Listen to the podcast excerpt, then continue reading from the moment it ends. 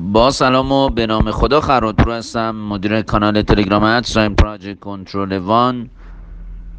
اجازه بدید مبحثی از نرم افزار MS Project رو برای شما مطرح بکنم. خیلی از اوقات هستش که ما در پروژه همون scope کاریمون دچار تغییر میشه و خیلی از فعالیت ها هستند که در پریودهای زمانی مختلف از scope کاری ما خارج میشن. و اینکه این فعالیت ها به طور کامل از scope کاری ما خارج نمیشند و ممکن هستش که دوباره به پروژه برگرده.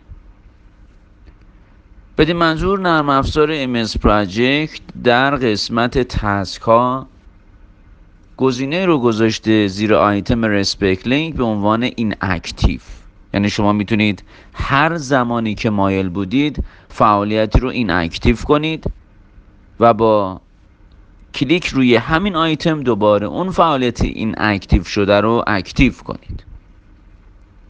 نکته حائز اهمیت این هستش که فقط و فقط تنها فعالیت هایی رو میشه inactive کرد در نرم افزار MS Project که هنوز شروع نشده باشه. یعنی percent complete ش مساوی با صفر باشه و اگر فعالیت های percent complete ش بزرگتر از صفر باشه قاعدتا نمی‌تونیم inactive کنیم.